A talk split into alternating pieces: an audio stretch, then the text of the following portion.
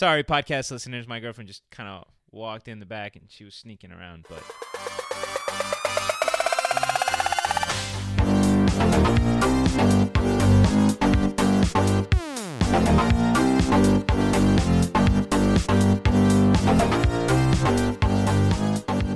Hello, everybody, and welcome to the Crypto Basic Podcast. I'm Brent Philbin, and I'm here with Kareem Baruke. How's How it going, today, Kareem? Oh, great! Fantastic, man. That's we're both some variation of fantastic, and we're here to talk about Augur. We're talking about Augur in a 101 series episode, and these episodes can be listened to in any order. Any coin you'd like to research, just go on there, hit up our 101, possibly any updates about it, and learn along with us. So for today, Kareem is the closest thing we were able to find to an expert and he is going to try and explain this this world of prediction markets. Something he's somewhat familiar with. Yeah, I wouldn't call myself an expert, I'll be honest with you, but we did do some research into the coin, so it's not like we're just making it up as we go. Yeah, we're, we're definitely not experts. We are not pulling a lost and making this up as we go. There is a real uh, a, a real research process that's gone on here. But before we get into our research process, let's talk about biases. Kareem, you do you have any biases on this coin here before you went in? Well, you know, I just wanted to give my perspectives, and one of the things I did this time is I actually wrote down my biases before I started the research, as opposed to waiting until afterwards to to write them down. So what I wrote down here as I started the research is I didn't really know much about Augur. I've never owned the REP token. I never did preliminary research. My personal bias, of course, is I've always had an interest in things that involve like prediction markets. Obviously, we play poker. I really love politics. I've used prediction markets before. PredictIt is the main one in which I've I've even bet on before. So I was interested, and on the surf in the surface, it was an interesting coin for me. However, I do think I was maybe a little bit skeptical about how effective it would be or about how useful it'll end up being. But overall, I was interested, and that's more or less my bias going in. Cool. How did it go for you when you were doing things on PredictIt before?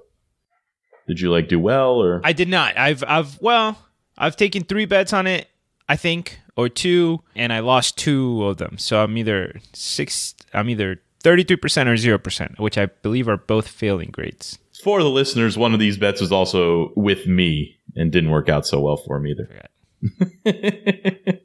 My biases were actually normally only one of the people in the show knows a whole lot about a coin. I happen to have researched Augur way back in the day because this is really like one of the original ICOs, if not the original ICO, and it's it's betting. So I was like, oh, this is cool. I want to like get in on this in smart contracts. I went ahead and used Augur. They were in beta. It was completely unusable. So my bias was negative overall because I tried to actually physically use this and it couldn't even be like what they released as a beta should have only been an alpha. I was really having hard time doing anything with it. So um, that that was my bias. Again, nothing nothing really much about the coin, the team, or anything like that. Just a quick user experience. So that's it. So let's get into what Augur's vision is. So Kareem, tell us about it. Yeah. Augur is trying to be a trustless, decentralized platform for prediction markets, right? That, that's why it's important to remember that Augur, and this is one of the things that I did like, it's not necessarily the prediction markets themselves. They're not like, um, it's not a platform which is hosting all of these things, but it's more of a protocol that anybody can download. It's kind of like how you could just download Bitcoin and you immediately have the opportunity to start creating markets, to start participating in it.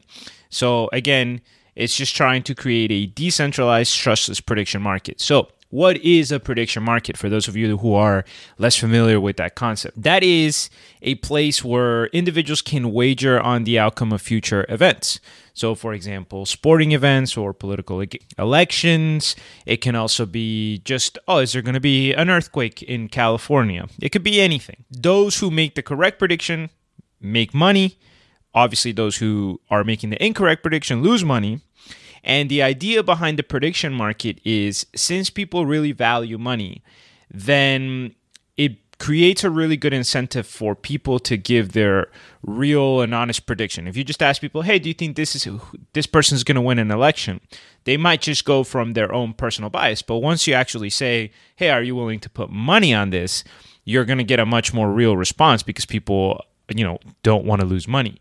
And the idea this is taking a little bit of that wisdom of the masses approach is when you're giving everybody the incentive of money you could see like let's say 80% of people are betting on yes this is going to happen then it becomes very likely that it is going to happen from the perspective of wisdom of the masses. Like a lot of people think this is going to happen. When you say wisdom of the masses you're referring to something we've mentioned before which is that like a swarm or a giant crowd of people tend to have a very good track record at at predicting the right outcome but individuals are very very bad at it. That's only as groups right? So yeah, and the example the example that's given on this, or even if you, for example, send the game where let's say there's a big jar of jelly beans, and they're like, oh, whoever gets the closest to how many jelly beans there are is, wins a car or whatever. Well, they've done kind of they've done studies where any one answer is pretty random, and it could be off by a hundred in either direction. But if you take the average of a bunch of guesses, like if 300 people guess and you take the average, that average actually ends up being remarkably close to the truer numbers. Yep. So that's kind of what something like Augur is trying to accomplish. Something like Swarm, something like the PredictIt markets. I mean, the during the U.S. election, the prediction markets were having Donald Trump at a significantly higher percentage than anyone really believed was possible, including some really big, what would you call 538? I, I don't know, like data analysts? They're just analysts. Yeah, they're just analysts. They kind of like threw out data points because they didn't think that Donald Trump was a real thing. And they ended up having to come out and apologize for it. And it turns out those prediction markets were a lot closer to the truth. So, very, very interesting prediction markets behind, or, pre- very interesting uh, theory behind prediction markets. So it's cool to see something like this in a trustless way. But how's it going to be trustless? We need to learn about that eventually. But let's start with history. Check back in 45 minutes if you're not interested in the history. no, actually, the history here is going to be pretty short. I mean, um, Augur is obviously one of the older ICOs. They've been around for a while. If you've been in the space, it's a it's a name you've heard. Uh, the paper, the white paper, was written by Jack Peterson and uh, Joseph Krug, the co-founder. There's really not much to get into in the history here. I think some of the relevant history to understand is there's definitely been a lot of situations where prediction markets have been shut down. Uh, and this is one of the incentives for creating a decentralized prediction market, something that nobody can shut down. And this is where we really start seeing that vision of Bitcoin being taken to other places, right? Like the cool thing about Bitcoin is that nobody could shut it down. Well, Augur is going for something pretty similar because we've seen examples in the past of successful prediction markets getting uh, you know, destroyed because um, so there was an example of a company called Intrade, which is an Irish company, and they got shut down because of the U.S. Commodity and Futures Trading Commission's actions. You know, they didn't like what was going on. That's more or less the incentive for a decentralized mar- market. And then as far as the rest of the history, they just launched. I think that's an important date. On July 9th, they had their official mainnet launch. On July 18th, they tweeted out that the first markets were fully resolved. And I'm going to get into more detail about the different steps of a market. But by fully resolved, I mean the market had already been created, predictions were made. Then the prediction either came true or didn't come true, and then the right people were awarded the money. So, an entire life cycle of a prediction has already taken place in Augur, which is, of course, uh, an important benchmark because it's like the first proof of concept. That's super cool. So, one of the things that we've talked about before is that there is a real lack of working decentralized application of DApps. And I feel like today we might be exploring one that actually works. Despite my poor user experience going in, I don't know if that's still the case, but it sounds like even if it is, we might be able to get something done. That's a good um, intuition there, Brent. It is going to be one of my positives about the project. Just the fact that we have something that actually works and creates a utility that is unique. And like you said, the user experience may or may not be an issue, but the underlying question of does this actually work and does it create a new utility that didn't exist before? The answer is yes, and I do like that. Okay, cool. So let's find out how it is accomplished. Tell us about the features and structure. All right. So in the white paper, they explained that Augur is built as an extension of the Bitcoin source code. And they're using a lot of similar concepts, which, of course, they're going to add some variations. But the underlying principles of Augur, even though it's built on Ethereum, is using the um, division of Bitcoin for consensus, for decentralization, um, and that kind of thing. Augur itself is written in Solidity, though. It's really a collection of Solidity smart contracts. Solidity, for those of you that don't remember, is the programming language currently used on Ethereum. Okay? Now, uh, Augur has three types of possible tokens or units, but you are still only using one cryptographic key. Augur should be able to use sidechains so that you can bet and Bitcoin. Now, that's according to the white paper, but from what I was able to see post launch, I think everything right now is happening on Ethereum. So I'm not 100% sure if the goal for Bitcoin is to eventually incorporate that or that was simply something that was left in the white paper, but maybe I couldn't find like the announcement where they're like, "Oh, we're going to focus on Ethereum now." But anyway, so you can bet on Bitcoin or on Ethereum. I've only really seen Ethereum betting so far. But then the third token is the native token of the Augur uh, protocol, which is REP as in reputation, rep. All right. Now that one's going to be used a little bit differently, and it's used for something else. It's not just used for the betting, um, the actual betting on the event. So we'll go. We'll get into that in a little bit. But what's important to know about reputation is that the total amount of reputation in circulation is a fixed number. It's not constantly being minted. And holding reputation tokens allows you to participate in the reporting of outcomes. So, as we were talking before, this is a series of prediction markets, some of them which are, for example, binary. Uh, you know, will Hillary Clinton win the election? Well, the answer was no. But in order to participate in the reporting process where you get to say, no, she did not win the election, you need reputation tokens. And you're essentially staking those because people are going to be punished for putting the incorrect answer. So let's say that at the end of the election, a bunch of people have bet between Donald Trump and Hillary Clinton. Now we have the opportunity to report. If I say, Hillary Clinton did win the election and 80% of the reporters, 90% of the reporters are saying she didn't, then I'm going to lose all of those reputational tokens. The other important thing to know is that even um, reputation is modeled after Bitcoin. It's divisible into eight spots, but it's not really um, intended to be a stable source of value. Again, it's more focused on the reputation within the system for reporting. Uh, you can gain or lose reputation based on the reliability of your votes, making sure that you're voting with the consensus, which you should always do because you're voting on events that have already happened. Um, owners must cast a vote, so this is important. Uh, I don't. I don't really think reputation should be considered, even though you have the opportunity to make money by staking reputation. Reputation, it's not really the passive income style that we see, for example, in a project like Neo because you have to report. And choosing not to report when the network is, you know, let's say checking in with reality is what they call it in the white paper. Every once in a while, it's checking in to get those reports. If you're not participating, you are basically getting a penalization. So you're incentivized to participate in votes if you have reputational tokens. Wow. Okay. So hold on. I remember this being one of my favorite parts of the project, which is they achieve true decentralization because there's no sports book or there's no person, one person that's saying, yeah, this is this is a win, this is a loss. There, there's probably going to be some interesting spots down the line where it's not as clear uh, whether it's a win or a loss, which I'm interested to see how that plays out in an easy world where 100% of people should just vote yes. This happened. Some people will troll and some people will just be like, nah, nah, Hillary won.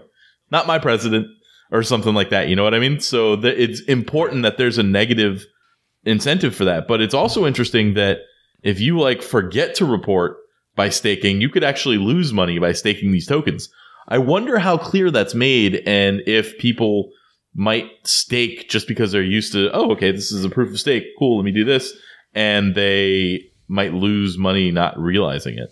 I wonder if that I mean, that's that's an interesting question, and it's tough for me to answer how like clear they made it. I mean, if you if you read the white paper, they make it pretty clear. But to answer your question, I don't know if everybody that's interested in staking rep went through the trouble of researching the project, of course. But yeah, the incentive here is you want people to be engaged in the voting, in part for the reason that you said, Brent. There will be trolls. There will be people who lie about the outcome. They could have a vested interest. Maybe they're lying about the outcome because they bet against it. But that's why it really is dependent on consensus.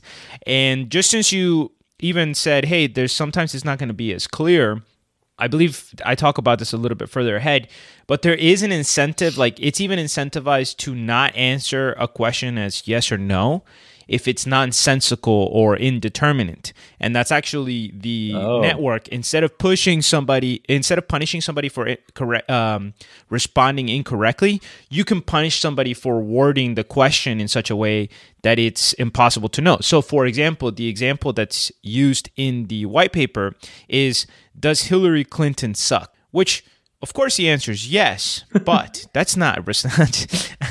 but no, all, all, kidding around aside, it's an indeterminate answer. It's not did she win the election, right? Does this person suck or is this person the worst? Well, whoever created the event could have created that as a binary option, but the people reporting on the event can look at that question and say, that's not a serious question that we can report on. And if enough people are essentially labeling that an indeterminate answer, then it's basically exposing it. It's like a reporting system, if that makes sense. Right. So it does account for ambiguity.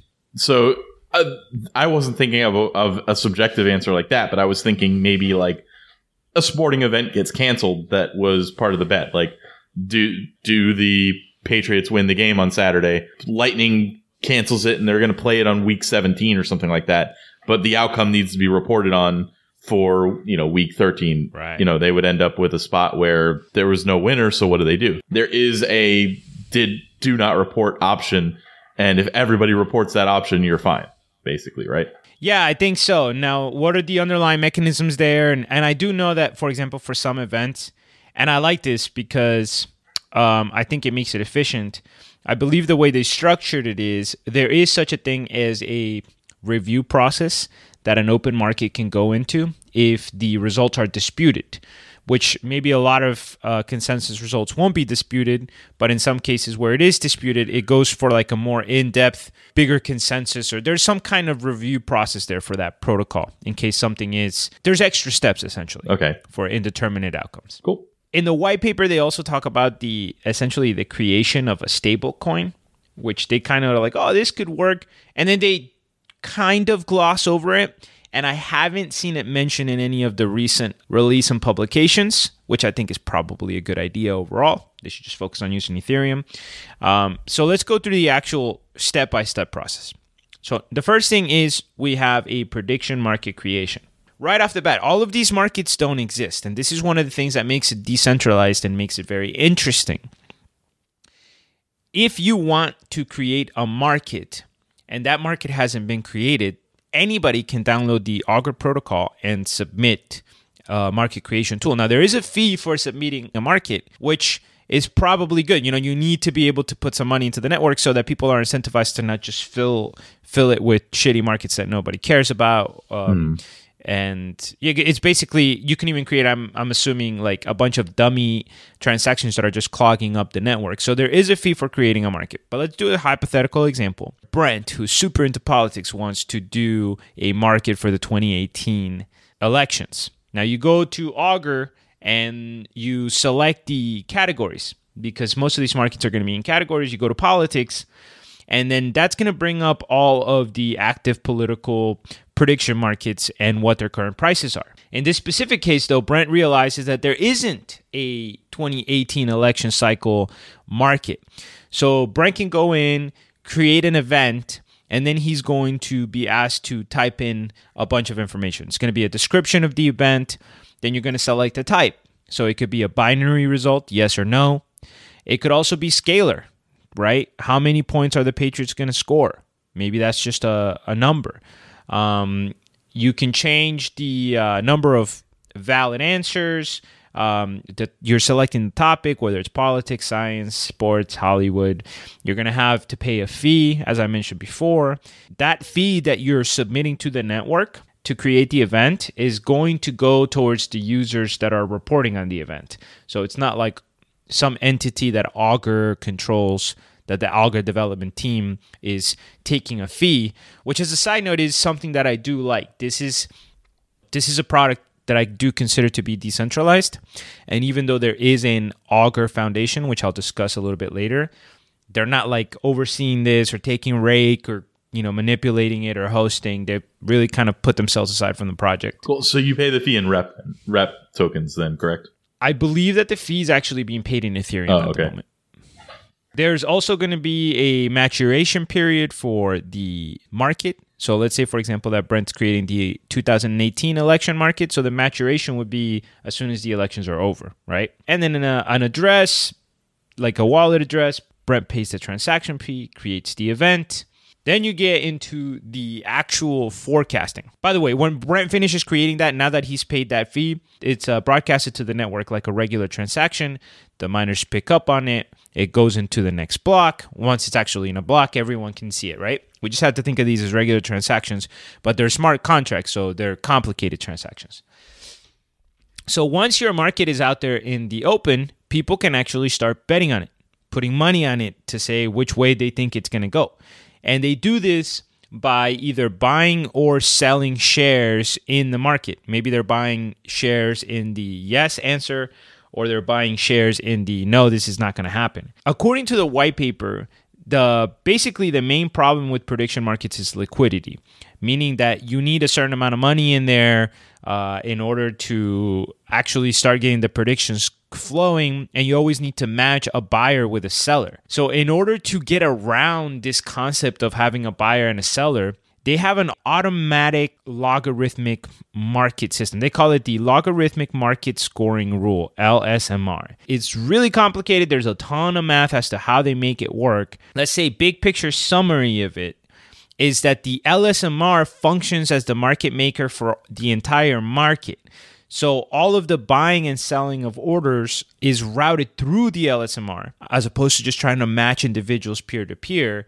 And then they use all this math to based on whether you buy something or sell something adjust the price automatically. I'll be honest with you this is the most difficult part. It's the math that we don't understand and where we have to stop and say hey listen i don't know the cryptography behind this. I don't understand the algorithm but they do put it out there in such a way that it should be able to be audited by the community. And i didn't stumble upon anything that said this algorithm doesn't work or it's imbalanced but essentially it allows you to directly go and buy. So if somebody creates a market i can go and buy shares in it on either side without necessarily a bunch of people having already done so, if that makes sense, because it's all going through this LSMR center. Interesting. Normally on prediction markets, somebody has to take the other side. So they're finding a way to algorithmically have a market maker somewhere. Interesting. Correct. It is interesting, and I think it's going to be interesting to see how that plays off. Obviously, it does allow you to interact with it more quickly. It does solve the liquidity problem to an extent. From a advantage gambler perspective, I would be interested to see if that uh, algorithm could be taken advantage of in any way. Right, if it has exploits. Yeah. I'm sure it does, but it'll be interesting. Yeah, if you're only betting against a, as we've discovered in many spots, people talk about poker bots and stuff like that, playing poker online. What we discovered is early on when we were playing against poker bots, it was great because we would just figure it out and know exactly what to do to take their money. They've gotten more sophisticated, but uh, anyway, it would be interesting to know if uh, if this is a spot where we could find find leaks. You know what I would say, Brent, is the uh, maybe like a, a saving grace here is because I think it's a very good analogy, right? We would find these poker bots that had some kind of ingrained logic into it, and sure enough, there's spots because it's such a complex game where it wasn't taking the right decision process into account or just something really exploitable. Now, the only thing I'll say here, though, is that even though the algorithm is adjusting the price of the shares automatically based on our action, you're not really betting against the algorithm because it's not like the algorithm is readjusting the price in the other direction based on your decision. It's more like, let's say that the, the yes share is X amount and you buy the yes share well then it's going to automatically adjust both prices and it won't move again until either somebody buys the yes or somebody buys the no so it's still humans moving the strings, if that makes sense. Like it's still a human making the decision of, oh, look at this price. I'm going to buy the opposing side of that deal. So you're still going to be playing against humans, even though the algorithm is in the middle. Hmm. We get to that point, we get to the forecasting, we're actually betting on it. A bunch of people, you know, let's say, is this person going to win the congressional election in District 34? A bunch of people buy yes, some people buy no. Then we get to the actual reporting phase in my opinion, this is where the rubber meets the road. Once the event takes place, is how are you going to distribute those funds? How are we going to make sure that the report that it's reported properly? Like you said, Brent, there's going to be some cases where, you know, what happens if the game got canceled and we're already in the maturation period? That's where a lot of this stuff is going to determine whether or not Augur is going to work in the long run. But how does the reporting work? Well, um, once the event takes place, since we created a maturation threshold on the Augur blockchain, it basically allows for the reporting transactions to begin. And one of the things that I'll say as a side note is that even though you can put the maturation in real time, like for example, when you're creating a market, you could say, all right, well, this on you know January 31st, 2019 at midnight, that's when this matures. But from Augur's perspective, is always going to be based on a block. So Augur counts time based on block intervals, block height. So truly, the maturation period will be block 1.2 million, if that makes sense. Right. So you can actually select a block to be very precise, or you can get a date. You could put in a date, and it'll give you the estimated block.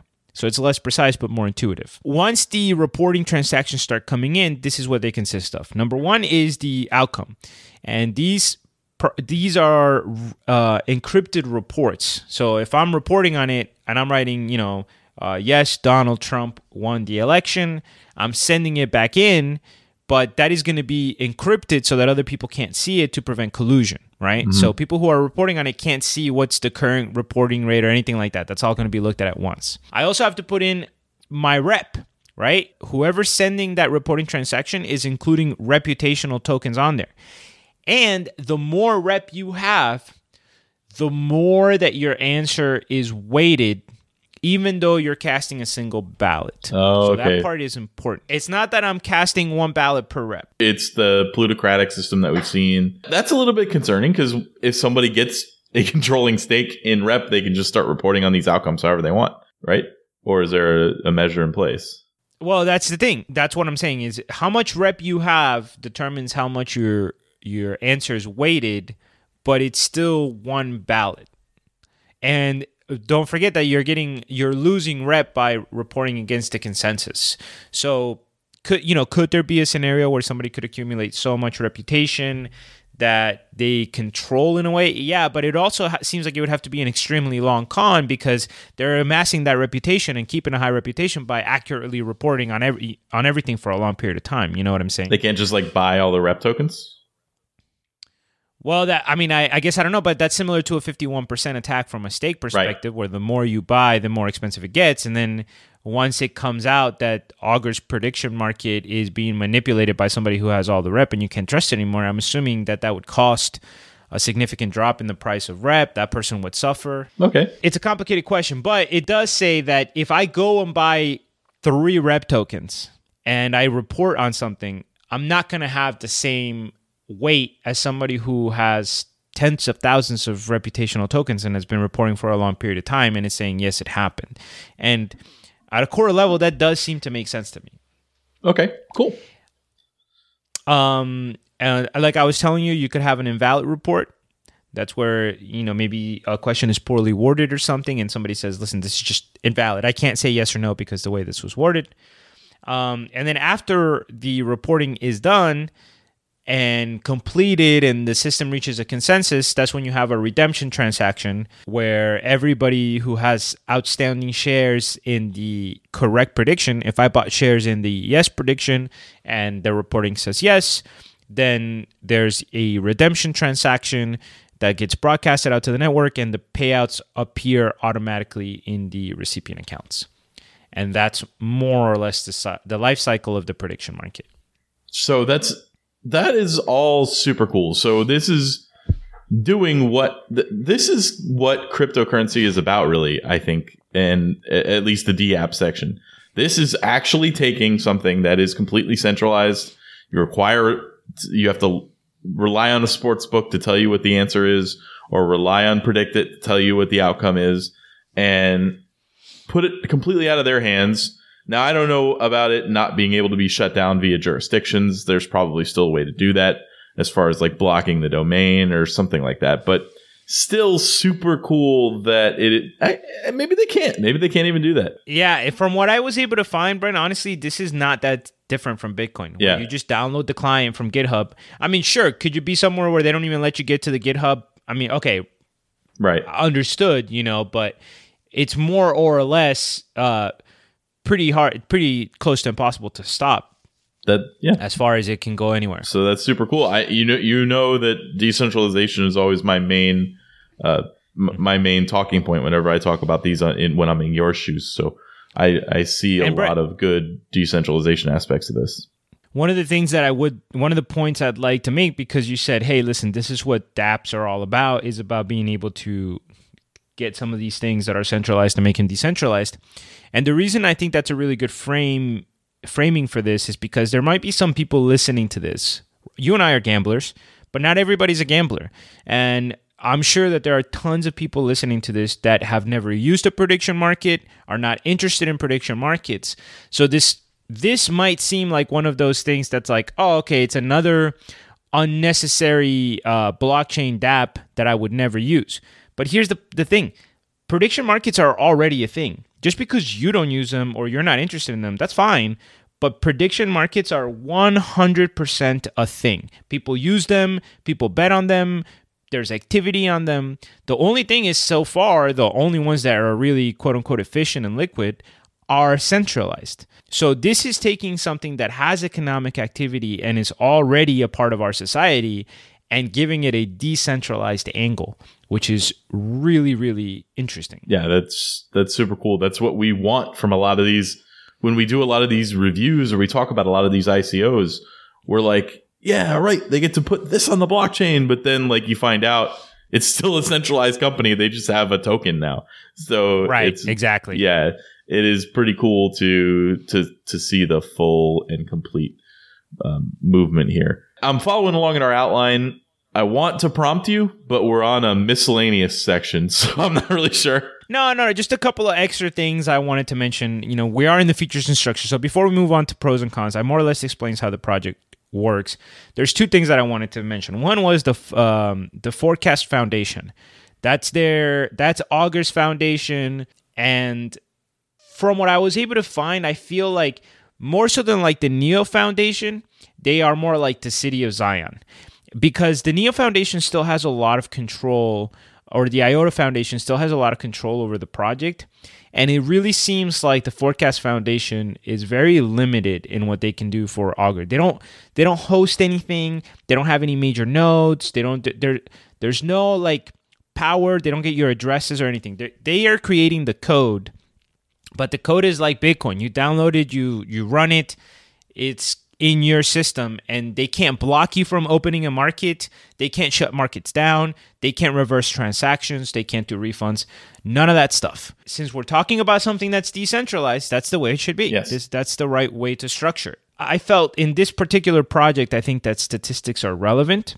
So they launched on July 9th, right? We are recording this now. This is going to release on Wednesday, but we are recording this on the 23rd, which is Monday. I wrote down some statistics as of last night. That's the 22nd. So this gives you more or less an idea of how the project is coming along. Let's say two weeks into its inception. There are 598 open markets, which I do think is a relevant stat. Open markets means open prediction markets. So, for example, will Donald Trump get reelected? That is a prediction market. And remember that since these markets aren't free to create, there is more or less an incentive to not just spam the network. The total money at stake has grown to $1.4 million right now.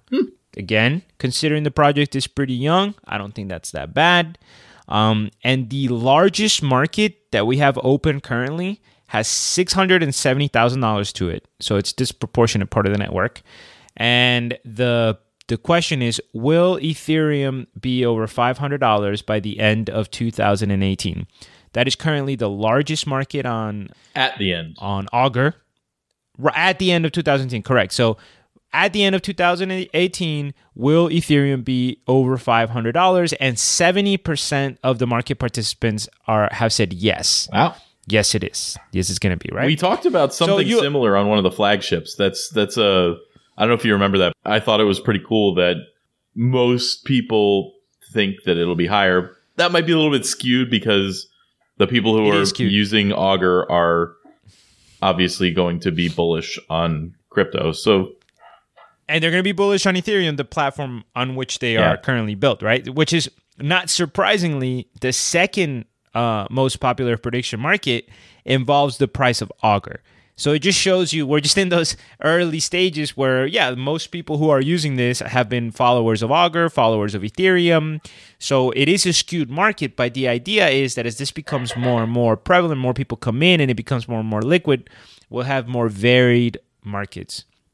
So anyway, that was just some random statistics to give people an idea of what kind of stuff is actually on the platform right now. All right, cool. So I feel like we've got a pretty good grasp of what Augur is doing, what they're trying to accomplish, and what they're what they're doing right now. But let's sum it all up. Give a little quick s- pros and cons summary of the Rep token and the Augur project. All right, how do you want me to do this? I would like you to give me the pros and cons. In any order. All right. All right, so I guess I'll start with some cons just to finish off on a positive note. Um, you know, number one, I think that creating a market can be a little bit expensive. Right now, it costs about thirty dollars. Uh, I do think that you need to make it a non-zero dollar amount, and the bigger the markets, the more trivial the thirty dollars seems. But you know, it's still a a thirty dollar expense that you know maybe a lot of people aren't going to do. Um, I do believe. I think your next question is: Does is there any benefit to creating a market? I think, even though I couldn't get the exact numbers or how it works, but I think if you create a market that has a lot of activity, you will make money on it. Oh, okay. Interesting. We didn't go over that. Uh, Is the 0.07 Ethereum set, or is that an average of some kind? That's what I could find is the current transaction, which is about thirty dollars. But I don't know if that's if that. I believe that's a set fee, like a set market creation fee. But obviously, it would have to change. Two years, that might be $150 to make a market. Interesting. Right. I actually made a note here in the white pa- in the when I was reading the white paper, they put the fee in Bitcoin, and I remember that. I guess it, obviously it's outdated a little bit, but the the price that they put in Bitcoin was like oh 0.01 Bitcoin, and I'm like all right, well now that's sixty dollars. At the time of the writing of the white paper, it might have been Very little. fifteen. I don't know. Right. I mean, Augur ICO'd in like January of 2017, I think, right? Like they, they, Eh, they've been around for a while. yeah. It's also been a rough start from the user end perspective. Um, I do think that this is a product of it being truly decentralized and you're downloading your own client and you're basically running a node. So um, it's still not there from a user experience perspective. And I could find on Reddit and on Twitter a lot of people basically kind of complaining like, oh, this is pretty hard to use, or I wasn't able to get, I wasn't able to buy shares in what I wanted to buy. So it looks like the the user experience is still a little rough, but that seems like the kind of thing that can get better over time. The other con I would say is that even though there are over 500 markets that have been created, uh, less than 100 of them actually have money riding on them. So there were markets that were created, but that doesn't mean anybody's been interested in taking action. And then I have one more con, but it's one of those double-edged sword that I'll get to in a little bit. I'm going to move on to the pros. All right. The pros. It is decentralized. It, it does appear to be genuinely decentralized. Now, there's some consternation that there are points of centralization. Like, for example, when you try to connect to a node or a host, I want to say there is a default. Uh, you know that problem that we have where you, people end up all defaulting to the same node. I want to say it's in Nano. a similar problem like that where there might be some default centralization to a server kind of thing but in general just the the foundation's not in control the development team's not in control um, it does have points of centralization like bitcoin does but it's also basically decentralized Right. Okay. So, interestingly enough, after we did this episode, we realized we missed a piece. So, I'm adding this in. This is going to seem a little out of place. But Augur actually built in a kill switch to their program. So, there was a way for the Augur, uh, for the foundation behind Augur to refund everyone their bets and cancel it all if something crazy happened, they could throw in a nuclear button and end everything. And that was the final piece of the centralization that remained.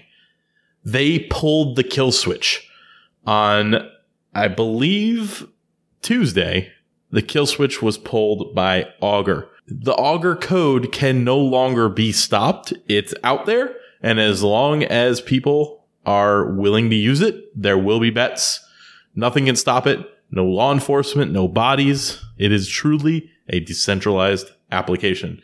Kudos to Augur or to the foundation. I can't remember what it was called. It was something with to do with the betting. But anyway, kudos to the foundation behind Augur for actually doing what they said, repealing that kill switch and getting rid of the last little bastion of centralization on this project. Well done. It's open source. That's a positive. Foundation's power is limited. That goes hand in hand with decentralization. You can download and participate using any wallet. You can create an Ethereum wallet through any medium, whether it's your Ledger. What's the really popular web based one? MetaMask. MetaMask, I want to say. So you can use anything and then connect to the Augur network. I like that a lot more than having to, let's say, connect to the Augur servers and create an Augur account mm-hmm. and then create an Augur wallet. And that means that all of this information is stored somewhere. That's not the case here. Anybody can come in from anywhere. There's a lot of potential for just anonymity. I went through their GitHub and they do have decent hacker bounties. For example, they're giving away $1,000 or $2,000 for even small errors. They go up to like 5K for anything that's considered like a medium sized error. And if it's anything that's critical to the structure of Augur, they have a $200,000 bounty on it. Um, well, let's compare you know. that to our friend EOS that gives 10,000. I remember you guys kind of gave me some shit for saying that 10,000 wasn't enough. Well, this tiny ass ICO is giving a 200,000 for critical bugs. That's crazy comparison. But Brent, the argument I made at the time and the argument that I'll maintain today is that we didn't know how big the bugs were. There's no evidence that those were critical bugs. And here they say that for a medium bug, they're giving you 5K. So if they were equivalent bugs, Augur was paying half as much as EOS. Trust me, I don't like EOS. I don't like EOS at all we had no context of how critical the bugs that they were bountying out were. How much? So, how much did Augur? One second. I'm going to see how much they raised for their ICO to put this in perspective. It, that's one of the reasons I don't like EOS because they just their ICO fundraising numbers are ridiculous. But I'm just saying you can't just say, "Oh, a bounty's ten thousand dollars" because it's relevant whether it's a bounty for a flaw that was exposing user risks or for something that occasionally made you have to refresh your you know what I'm saying? Like some errors are minor errors. ICO Bench reports that Augur raised five million in funds. That's what I'm saying. Like they're giving away five grand for the kind of bugs that EOS is probably giving away ten grand for. I don't know. Hold on a second. I'm gonna I'm gonna Google how many pounds of spaghetti there's in Italy since we're googling random stuff that has nothing to do with it. Oh yeah, yeah, yeah. It, it does the percentage spaghetti. of the company's holdings versus. But then again, they made a hellball of all the Ethereum, and it may be worth a lot more now. I don't know. There we go. All right, I think we're back to a normal conversation. It does seem to be growing pretty quickly. Uh, like I said, on 7 11, the money that was on stake, this two days after launch, the money at stake was only under $50,000. By the 16th, it was already over $300,000. And as I mentioned last night when I checked, it was over $1.4 million. So it is growing quickly. That's good to see. Um, there are a lot of different markets. Um, and since anybody can create a market, this is one of the things that I think is very interesting. You're going to have the creation of markets that we wouldn't have thought of because different people have different incentives. So, here are two interesting ones. There's a company called Liquidity Health, and they created a market for the spread of a specific virus basically saying how likely is this virus to spread. And the idea is that if this is an efficient prediction tool, they can keep an eye on that market to actually see the likelihood that they should be looking out for that, hmm. if that makes sense. Now, What was the double edged sword? Well, now, if in theory this market got really big and everybody was betting on no, then somebody who put a lot of money on yes, this virus is going to spread, all of a sudden has an incentive to spread that virus. And this is where it gets truly complicated because there's no limiting anybody. Mm-hmm. So what happens if somebody creates a market for will per I don't even want to say a real person, but let's just say would person blank be assassinated? Well, if that market gets big enough and a lot of people are taking the no side, does that create an incentive for assassination? Um, and if this is anonymous, does that create some open some really nasty doors? Possibly, possibly, and this is why it's a double-edged sword. Now, on the other side, though, it can also be used for very constructive ways. It doesn't just have to be, oh, is this team going to win the World Cup? Is this politician going to win? But check it out. There's an ICO called Med Credits, and they are using the prediction market for self accountability by opening a market on whether or not they are going to stick to the roadmap and release the mainnet when they said they're going to release it. Ah, that's genius. Right. Ah, I'd be so happy Right. if so many projects did that. Even though, like, we will talk about how projects that put out a roadmap and don't keep to it are bad. Maybe putting out a roadmap isn't such a good idea, but it is there. I love the idea of locking up a bunch of funds in a smart contract to give you an incentive to go forward. Like, we don't get, you can say, look, our roadmap says we're going to have this done by January. We are betting that we're going to have it done by March. And if we lose that bet, we lose those tokens. That's great. Here's another. Imagine a politician who is running a campaign and opens a prediction market where they put in a ton of money that says, if I win, I'm actually going to pass this legislation. And then here is my bet so that you know that they've incentivized themselves. Like maybe they put whatever, X amount of money saying that, yes, I will pass that legislation. That's pretty. That is very uh, utopian. insane. That can't. Re- I mean, they would immediately just get in a lot of trouble for doing that as soon as somebody found out. But Yeah, but look, maybe maybe not. No, I'm saying if they openly were putting that as a as a if they were creating that market and saying I will vote for this and you know that I will vote for this because I am betting on it and this is just uh, proof that I'm not going to change my opinion once I get elected. Look, I'm not saying that that should happen or that it can happen. All I'm saying is that when we are talking about no barriers to entry, because remember, with the centralized market, like for example, PredictIt, which is ran by, I want to say that PredictIt is ran by a university. I, I even want to say that they're not necessarily for profit. I want to say that they're like a research thing. But it doesn't matter. The markets go through them. They decide what markets to accept and what not to accept and what to create and what not to create. But when anybody can create anything, then the potential is really interesting. And I wouldn't have thought about an ICO using it to self regulate their roadmap, which means that there's literally millions of things that we haven't thought about uh, for possible applications for this uh, for this system, which is really cool and also maybe really scary. we do this a lot of times amongst our friends when somebody says something that the other thinks might be really stupid. They say like, "Hey, all right, let's bet. Let's bet on it." And now we could just do that with this. We talked about putting up crypto basic bets on the website. We could put it on Augur. We could put it on Augur. Will Kareem continue to comb his beard every morning for the next two months? Yes or no? Yes. it is a great way, by the way, just since you're talking about our friends and everything, it is the ultimate way to test somebody about how serious they are. That because the financial incentive is so strong. If anybody says, oh, yeah, well, you know, I think, and then they make some ridiculous claim, the moment that you look at them and you're like, okay, I'll give you four to one on a hundred dollars that that doesn't happen. Almost like through magic. It's like you're using a truth pill, right? Where all of a sudden they have to reevaluate the words that just came out of their mouth. Whereas like when there's no money involved and you're not really putting your money where your mouth is, people will say all kinds of ridiculous stuff. So definitely bringing up a real bet is one of my favorite ways to test how serious somebody is. Really, you believe that I don't know we're gonna discover aliens made the pyramids in the next two years? I'm totally happy to make that bet. Like I'll give you ten to one. For an example of this, you can check out our flagship Friday a couple of weeks ago where I tried to do this with Kareem and would have lost, but he backed down and didn't take the bet. What was the bet? Jang Zhan, the F Oh coin yeah, guy. yeah, yeah.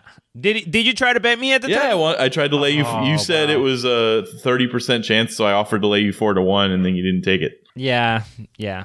I was so unsure of it though. I really was. I just, you know me. That more or less wraps it up for the pros and cons. The last pro that I will give this project, we hinted at at the very beginning of the episode. I like that it's a working product that is a real, true working product on the Ethereum platform that is creating a utility. Again, whether or not you personally are interested in prediction markets or this doesn't seem, in, I, I totally understand that for an individual it might not be, but prediction markets are a thing, and this has now made them decentralized. That's kind of cool. Yeah, this is a very cool, uh, a very cool use case for Ethereum. I'm very happy to see it working. My negativity about how hard it is to use clearly still exists based on what you found, but I am much happier about the fact that it works, is decentralized, and is a true DApp experience. We need more of these. And that we've actually seen markets go from inception to pay. Yes, it clearly works. I'm interested to see the first time it's tested with uh, more of a confusing result. All right. So where can you get it? Where, where can you get this rep token if you want to get some? Binance, Bittrex, Upbit, Kraken, Poloniex. All right. Are there any competitors? Yes, the answer is yes, and not just centralized competitors like PredictIt, which we already mentioned, but there are actually a couple of blockchain projects trying to accomplish similar things. One of them is called Gnosis. There's another one. I would probably call that uh, Genesis.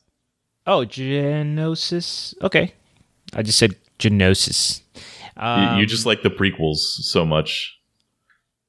I guess so. The Star Wars. Uh, Ge- Geonosis is where they went and got the clones in the Star Wars prequels. oh, I think. Yeah, that's why I pronounced it that way. It's not because it was G followed by gnosis. Um, also, there is uh, Stox.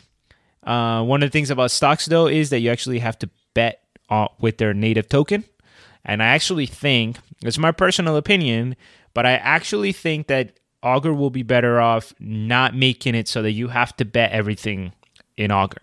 Like it makes sense to me why reputation is its own token, and the people that want to participate in the maintenance of the network, they're almost I don't want to say miners, but they're like a proof of stake, except it's proof of reporting, I guess. But that makes sense the with the reputational. But if they had made it so that you have to use reputation in order to bet, and then oh, that's going to increase the value of our native token, dude, screw that. Ethereum, Bitcoin, there's plenty of tokens that have universally accepted value. Mm-hmm. And I, I really like the idea of just using those for value. You don't always have to create a new coin with every little thing that you do. mini rant, mini rant on especially these gambling tokens that pop up. I know we're going to talk about a couple more, but at No Limit Coin, the Virtue Poker, all this stuff that we've looked at, they all want to do everything in their native token, which is which is bullshit. That's that's as close that's close to a scam, just like Fcoin, where we're talking about how they're incentivizing you to give them Ethereum or give them Bitcoin and they give you this token that you can go ahead and bet with and gamble with. Now, I realize that's what Bitcoin was originally, like when we're talking about clubs with seals and stuff like that. But the end result is now that we have decentralized assets that have value, we don't need to reinvent the wheel and create a new one, I don't think. Like they, Not for everything. No. Absolutely. it's really cool that the rep token works and has a function. I can see, you're right. I can see why that would be an internal token to, to this particular project. That makes sense. The fact th- to be like, you have to convert everything to rep and then bet it does not make sense. So I'm glad they did it this way. it also decouples uh, a lot of it from the trust in just the network, Mm-hmm. you know, because I know that I have more confidence in the future value of Ethereum and Bitcoin than necessary rep. Yeah, you have to lock it up. I'm, exactly. So maybe I want to be able to participate in the Augur network without making a bet, without betting on the future of Augur itself as Mm-hmm. a platform. And if you are a supporter of Augur, you should actually encourage that because me coming on and using your service is still good for you, Mm-hmm. right? You're incentivizing me to participate by letting me bet Bitcoin and Ethereum as opposed to having to, oh, okay, I'll get paid a thousand Augur, a thousand rep in in a year and a half when this matures. I wonder what the rep will be worth. You know, Yeah. there's also uh, a project called Bodhi, which is on the uh, Qtum blockchain, and uh, another one called Mevu, which is focused mostly on sports. So uh, those are the big competitors to Augur. That wraps up most of the episode. Let's get a little bit look into the crystal ball. Let's get a little bit crazy here. What's your personal future outlook on Augur? The answer is 42. Hmm. Okay. Yep, that is that's always the answer. So now listen, uh I think I really like it. On I like Augur more than I did when I started researching it. Um, I like the fact that it's truly decentralized. I like the fact that it seems tough to spot. Um, I am very curious about the corrective mechanisms that might develop in order to make sure that um, the perverse incentives aren't there to incentivize people to do things that they shouldn't do. Uh, you know, like we talked about with the spread of the virus or some kind of assassination market. Also, as far as specific, even though this doesn't mean that I'm going to go and invest in Augur, me personally, because I just have such a narrow view when it comes to some of these projects, but without researching the other ones, just on the topic that we just discussed, being able to stay, to bet Ethereum and having just launched, I do think that Augur is going to have a pretty decent first mover advantage over some of the other prediction markets that arise. Um, so overall, I think that we're going to continue to see the pattern of increased markets and increased activity on Augur. I think that the markets will be more and more liquid. I think that there are going to be relatively inefficient markets to start off with. So some people are probably going to make pretty good money. Um, and I'm also interested, like you are, to see what happens when we start getting some ambiguous results. What happens when we start?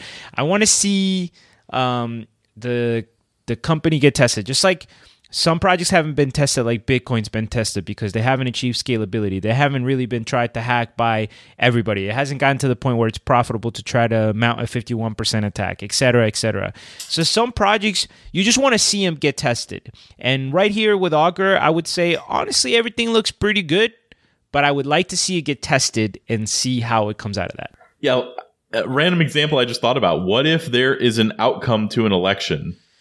And they report on that outcome. But then there's a few days later, like a recount is called, and the election ends up going the other way. Now, what do you do? That is. In this case, remember there is what is it called to when you the indeterminate. dispute? There's a there and no, and a dispute process. Oh, like it's not like the moment that the reporting is over, everything's immediately paid out and you can't do anything. I do believe that they built into it some kind of dispute process. So if anything was so close, I think that the network should be able to be like, well, hold on a second, this is going to have to go for further review. But yes, I want to see that entire process play out. I, I want to see the system like go towards a review process, go through a second pro- layer of consensus, a distribution. You know, I want to see this push to the limit and, and see if it actually works because decentralized also means that there ain't going to be anybody there to reverse the transactions, to make it all play out, to come up to with a fair decision. Mm-hmm. This is this has to work on the code. Yeah, that could be very cool. I agree with all of your personal future outlook. I want to add a little bit. I think we might be telling stories in 10, 15 years, like we tell about the MIT blackjack team about Augur, where there's a group of people who found a way to exploit this algorithm and made a bunch of money doing so. And there's probably going to be an interesting story around who they are, what they did, and how they did it and then they'll make a movie. You know, maybe it'll be us. It's not going to be us. I predict it won't be us. All right. Yep. I will not challenge your prediction. I will not make a bet. oh, I thought we were about to give me get another bet. No, going. no way. All right, so that that wraps up this episode Augur 101, the prediction market on the blockchain. Remember that you can listen to any of these 101s at any time. I said at the beginning of the episode, but don't forget Join us on Discord. That's where we talk about things. We always ask people if they want to know anything about different episodes, different things that we're going to be recording. Lots of awesome people stop by in the discords. We've we've had uh, we've had projects upper higher ups join us, ask us questions. We've even sent Mike Michael Lockey into other discords in order to get to get tips from them. There's no outro. Somebody put an outro over this. You don't have the outro? Nope. I forgot to load it up. I had All one right, job. Just imagine that the music's loading up right now, and we could say The members of the Crypto Basic podcast are not financial advisors or they are not prediction advisors. Please don't forget that investments have inherent risks. The future is indeterminate. Please do your own research. This has been for entertainment purposes only. And uh, yeah, predicting the future is hard. Thank you for listening to Augur 101. We'll see you on Friday for the flagship.